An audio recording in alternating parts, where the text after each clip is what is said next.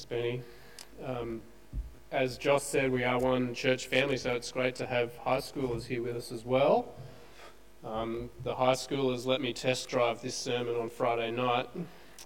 And so, uh, if you're a high schooler here this morning, I'd love you to come and tell me afterwards something that was different. Hopefully, there's a couple of things. Um, Friends, it's great to, to have you with us this morning. If you're new or visiting, my name's Ben Gray. I'm the minister of the church. And uh, I'd love to, to say hi at the end of church this morning. Uh, if what you hear this morning uh, makes you want more, if you want to explore more the person of Jesus from the Gospel of Luke, uh, the essential Jesus is the Gospel of Luke, just in a, a, a smaller form.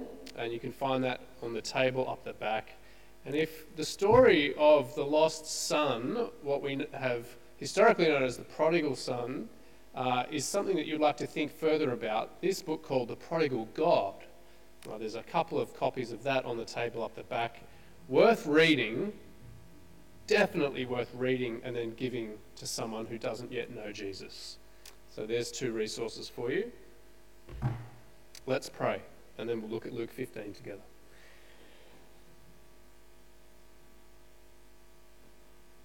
Our Father, last week Jesus said to us, Whoever has ears to hear, let them hear. And so we pray that you would give us those ears that would not only hear your word aright, but that we would hear and understand and be changed forever because of it. Help us all to leave here this morning knowing your wonderful grace and kindness and your rescuing love in Jesus. And we pray this for Jesus' sake. Amen. Uh, well, I grew up in the Blue Mountains, and uh, which I took for granted and now really appreciate. Um, and on any typical Blue Mountains weekend, there was an inevitable sound that would come late in the afternoon. Uh, maybe it's winter and you know it's going to be cold overnight, the light's starting to fade, you're standing in the backyard, and usually all you can hear is a few bird noises and maybe a distant lawnmower. And then you hear. The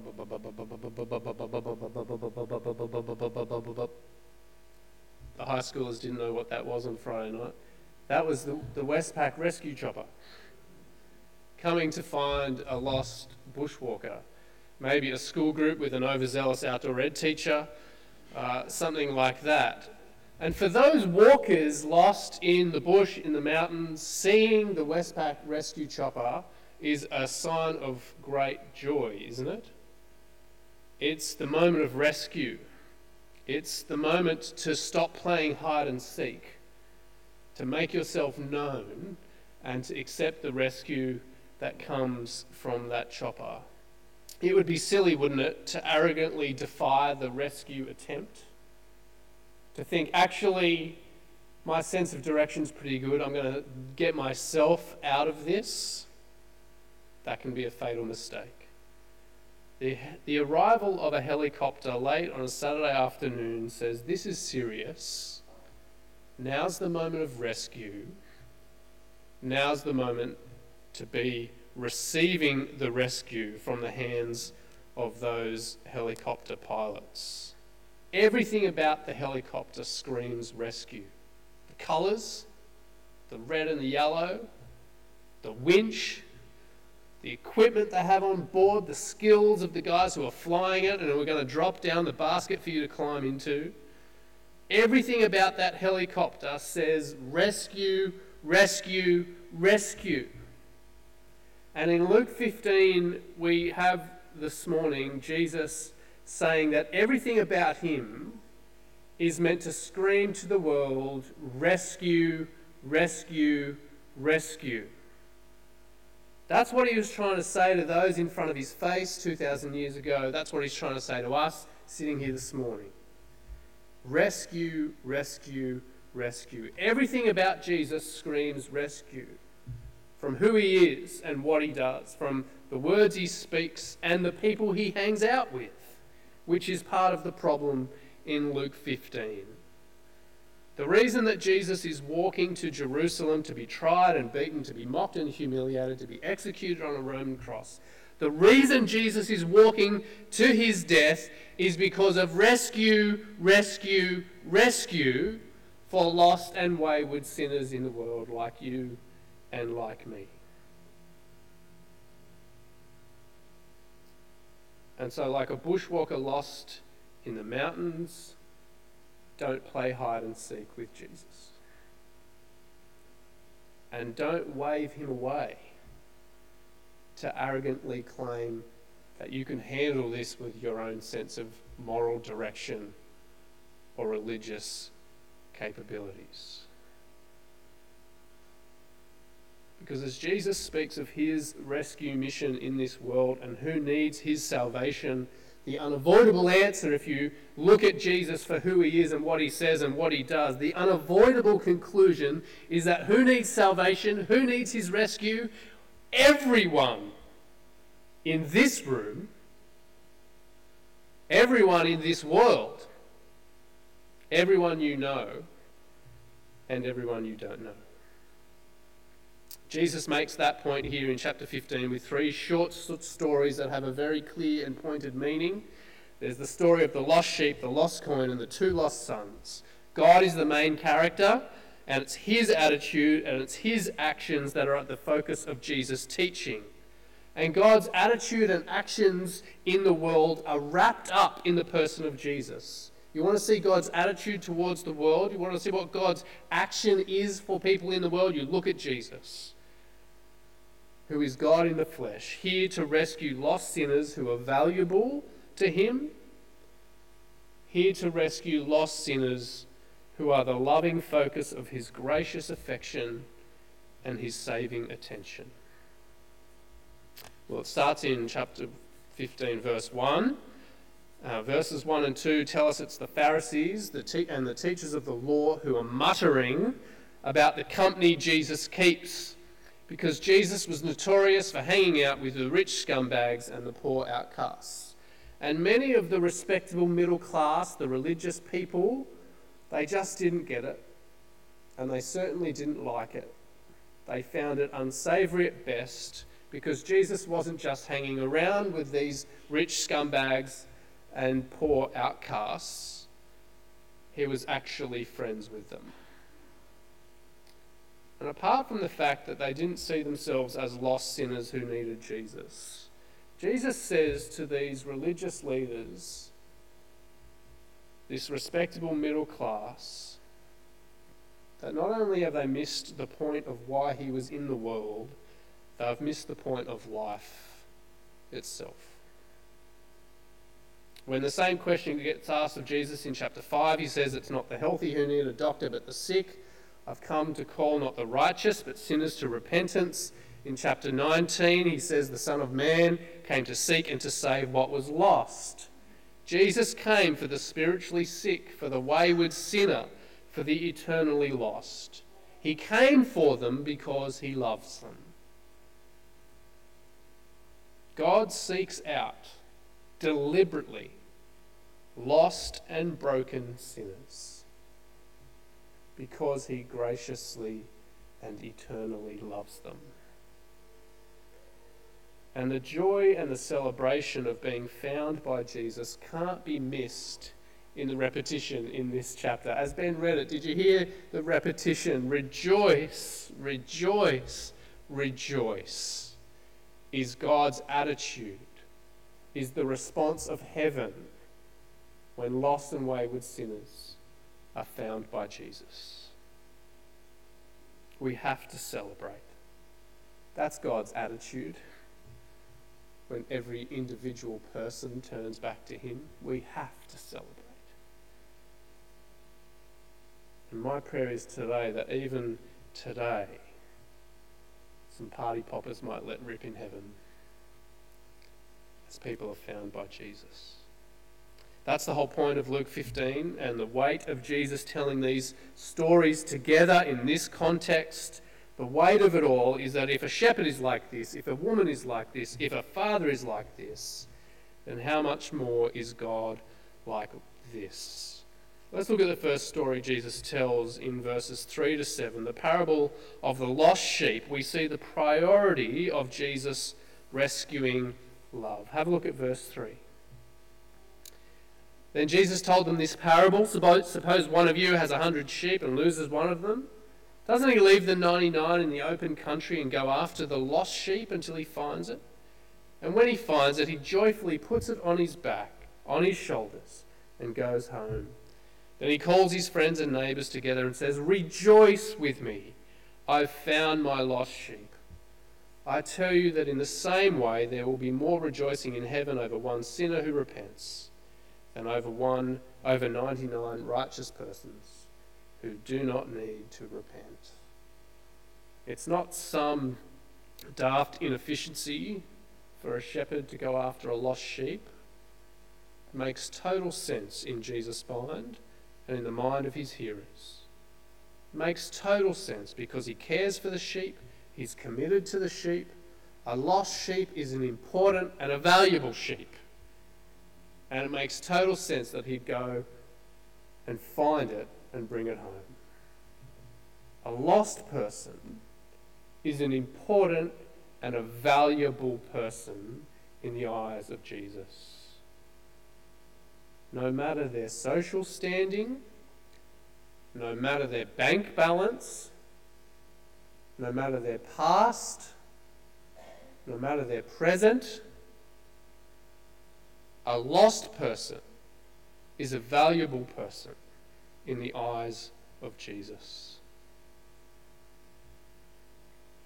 It's totally logical that he would therefore go after lost sinners. That's who he is the rescuing shepherd who loves his sheep. That's his priority the finding of those who are lost and wayward, who are wandering and vulnerable. And what gives Jesus more joy than anything? To throw a wayward sinner on his shoulders and bring them home rejoicing. uh, on Friday night, the youth uh, waiting for me to throw lollies at them. That's what I did on Friday night, was to, to throw a bunch of lollies at our teenagers, and I would have done it this morning, except I ate them all yesterday.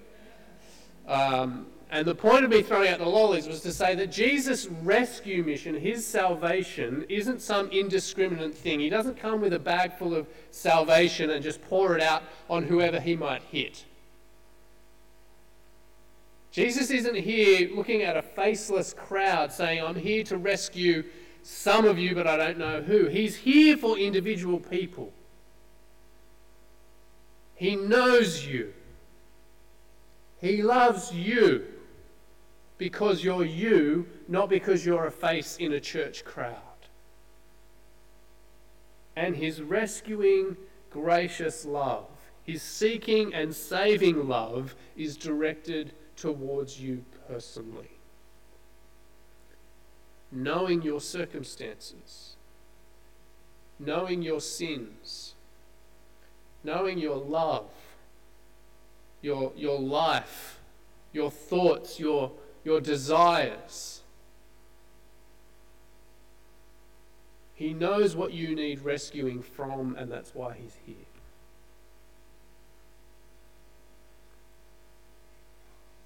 He doesn't celebrate faceless figures or stats on a government website. He celebrates people. His joy is for people, known and loved sinners who need his forgiveness and his freedom, who need peace with God and the hope of heaven. And his joy, his utter joy, is to deliver that to you.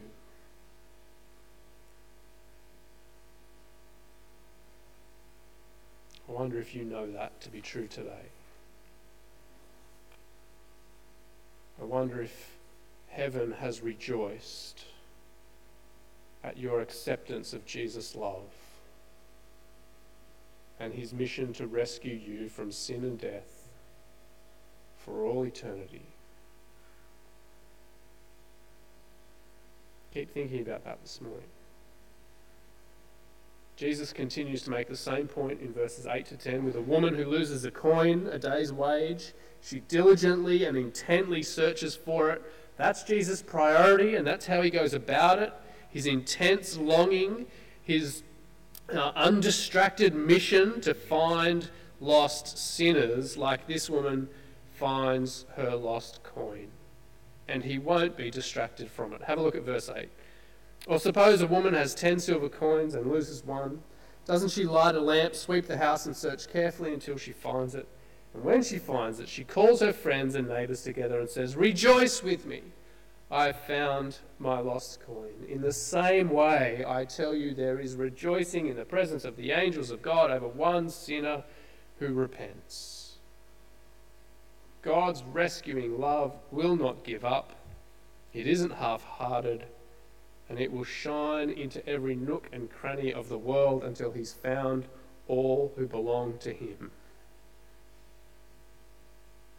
And the extent and the extravagance of Jesus' rescuing love, I think, is given its sharpest edge, its most pointed meaning when we get to the parable of the lost sons.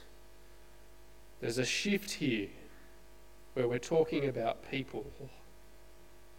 And unlike the lost sheep and unlike the lost coin, these two lost sons are actually responsible for their lostness.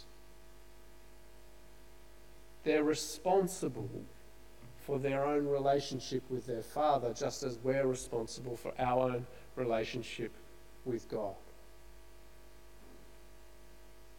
They need to own up. They need to come home. They need to repent and turn around, just as each of us need to do the same. And if you're into defacing Bibles, you could deface your Bible and write an S at the end of the heading, the parable of the lost son, because Jesus has clearly two sons in mind. That's why he tells the story like he does. And the point to the religious leaders and the Pharisees who are listening to this is that Jesus wants them to know they're just as lost as any sinner or any tax collector.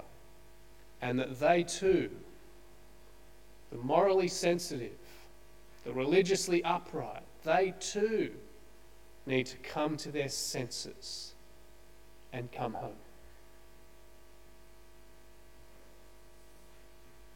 This story of the lost sons totally challenged the way we think about sin and salvation, and totally challenged the way we think about God and His love for us. Have a look at verse 11. Jesus continued, There was a man who had two sons. The younger one said to his father, Father, give me my share of the estate. So he divided his property between them. It's a blatant and rebellious son who straight up asks for his inheritance, totally impatient for his father's death. My life would be better if you weren't here life would be so much easier if I was in charge and could do with your stuff whatever I wanted. Is his attitude to his father. And amazingly and graciously, and because of love, the father says, Okay.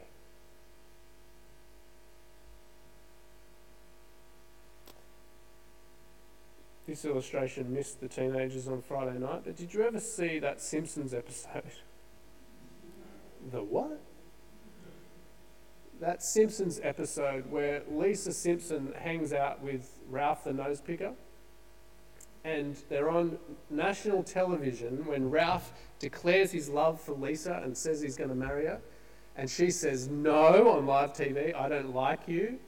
And later on, in typical brotherly fashion, Bart, with remote in hand, says to her, Look, you can pinpoint the exact moment that you broke his heart.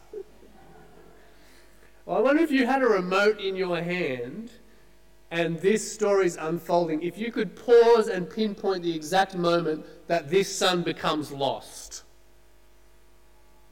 Where does his lostness happen? Far from home, prostitutes and parties? Or is it later in the story when he's with pigs, broken hungry? where does his lostness begin? You'll be pleased to know the teenagers nailed it on Friday night. He's lost from the very beginning. He's lost from the very beginning. Before he's opened his mouth, before he's walked out the door, he's already lost. Because no doubt that attitude that says, I wish you were dead, I want your stuff, and I don't want you, that attitude was festering in his life long before his mouth gave it expression. Before he's walked out the door, before he's said anything to his father, he's totally lost because of the attitude of his heart that says to the father, I want your stuff and I don't want you.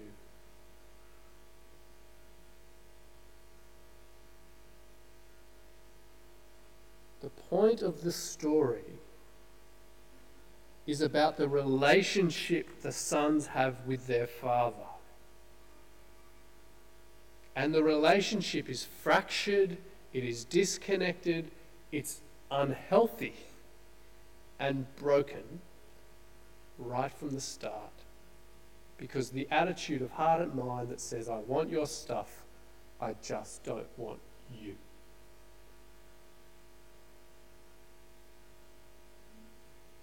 That's the very heart of our sin, isn't it? Some of us have never known wild parties and reckless living. Some of us maybe don't wear our sins on our sleeve like others. But all of us, by nature and by choice, have demonstrated in one way or another that attitude that says to God, we think life would be better if we were in charge. We'll take your stuff. Can you just leave us alone? We live in God's world. He gives us food and fun and friendship. He gives us life and love and laughter. And we tell him to shove off.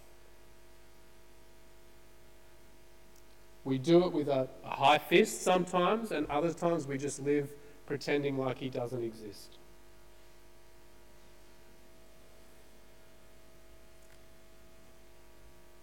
Some of us this morning, we know we are lost, like the second son. We know we are lost because of our reckless actions, because of the guilt that we carry around. We wear our sin on our sleeves, knowing our past mistakes and our very recent regrets. But others of us are much more like the older brother who stays home. He's meant to represent the religious leaders, the Pharisee in Jesus' day. And a big point of Jesus telling this story to the people in front of him is that you can just be just as relationally lost from God if you think what He wants is dutiful compliance. Why don't you skip down to verse 25 and look at the older son with me? Verse 25. Meanwhile, the older son was in the field.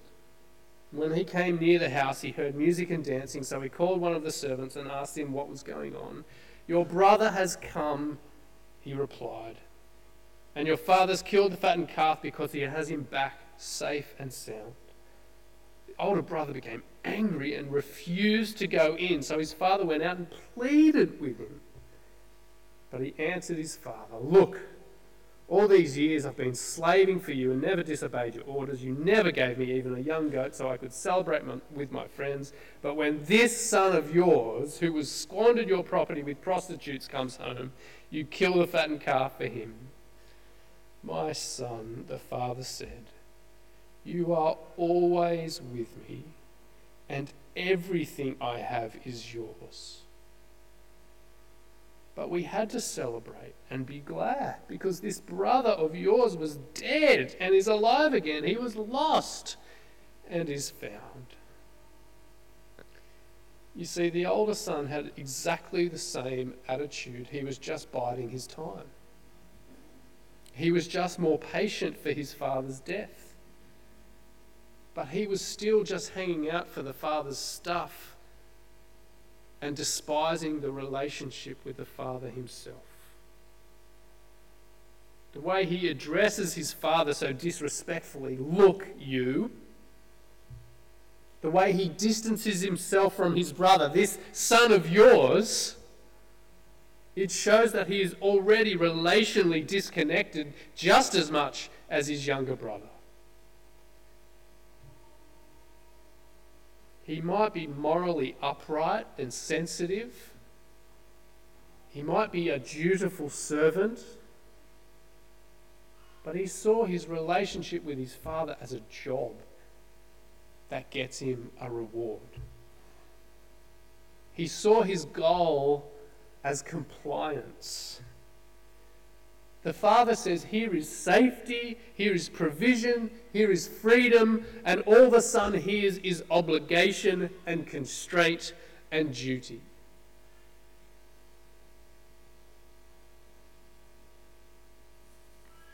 Father pleads with him, really, to enjoy the relationship, to come inside and sit down at the table, to be a reunited family, to enjoy each other again.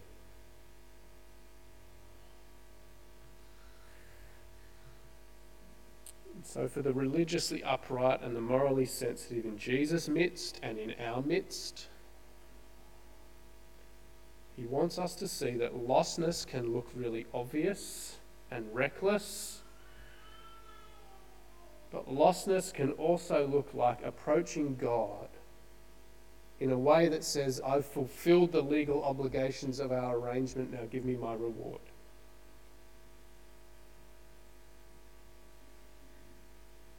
Both sons are lost. They both miss the generous and loving care of the Father They've both wanted life with the Father's stuff, but without Him Himself. They've missed the point of life altogether. The difference is only one son comes to his senses.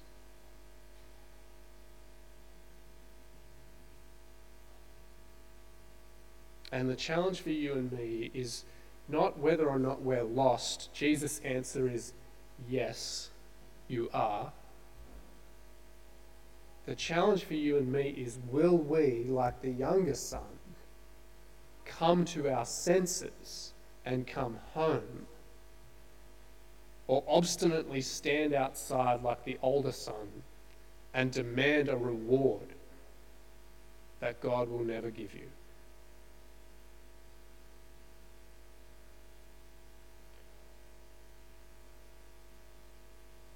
Have a look at verse 17. When the younger son came to his senses, he said, How many of my father's hired servants have food to spare, and here I am starving to death? I will set out and go back to my father and say to him, Father, I've sinned against heaven and against you. I'm no longer worthy to be called your son. Make me like one of your hired servants. So he got up and went to his father.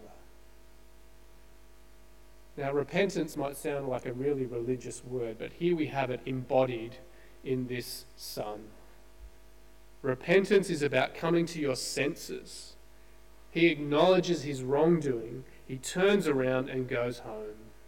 And that's what Jesus wants from you and from me.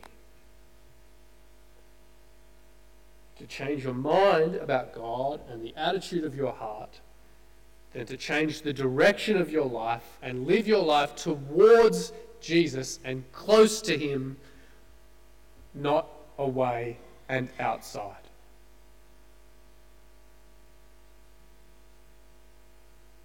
We see that nothing gives Jesus more joy than welcoming home lost and wayward sinners.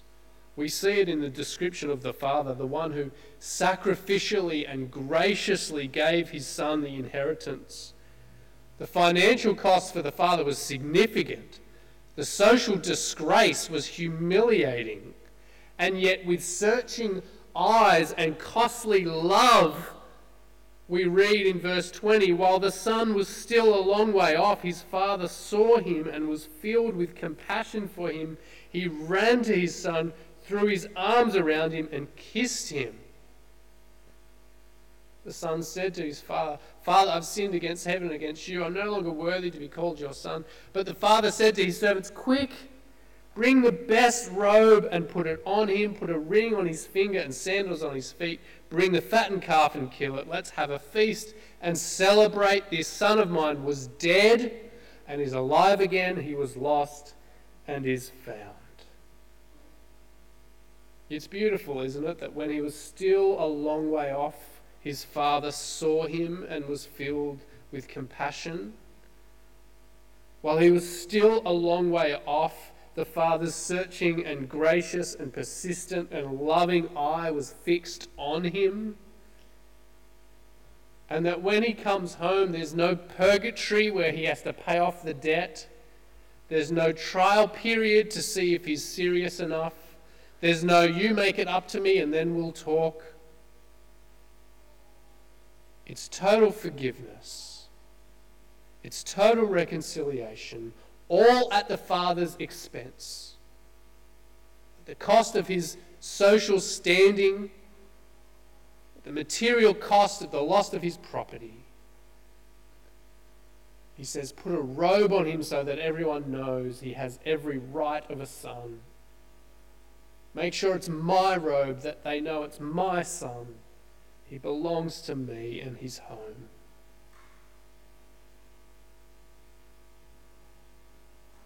And that extraordinary line in verse 24 reminds us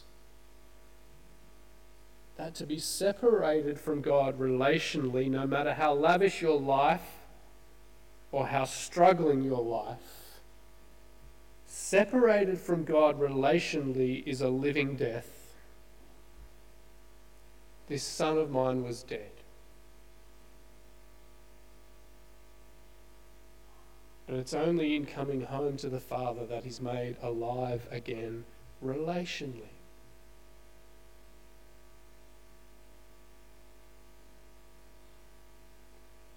Jesus came to seek and to save wayward and lost sinners, bearing the cost of that salvation in himself, absorbing the shame, taking the guilt removing the punishment. And his call to each of us, the wild and the rebellious, as well as the religious and the moral, his call to each of us is to come to our senses, to acknowledge our need, to quit playing hide and seek, to quit waving Jesus away and to instead accept his rescuing love and come inside and join the party forever. Let me pray that we do that this morning. Let's pray together.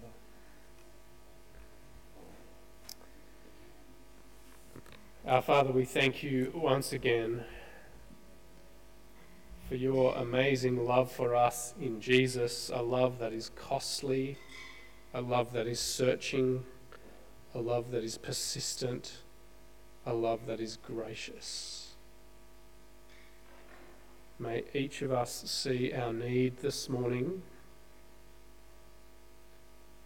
our need for your forgiveness, our need for Jesus' rescue. Help us to come to our senses, to turn around, and to come home to you because of your love. Amen.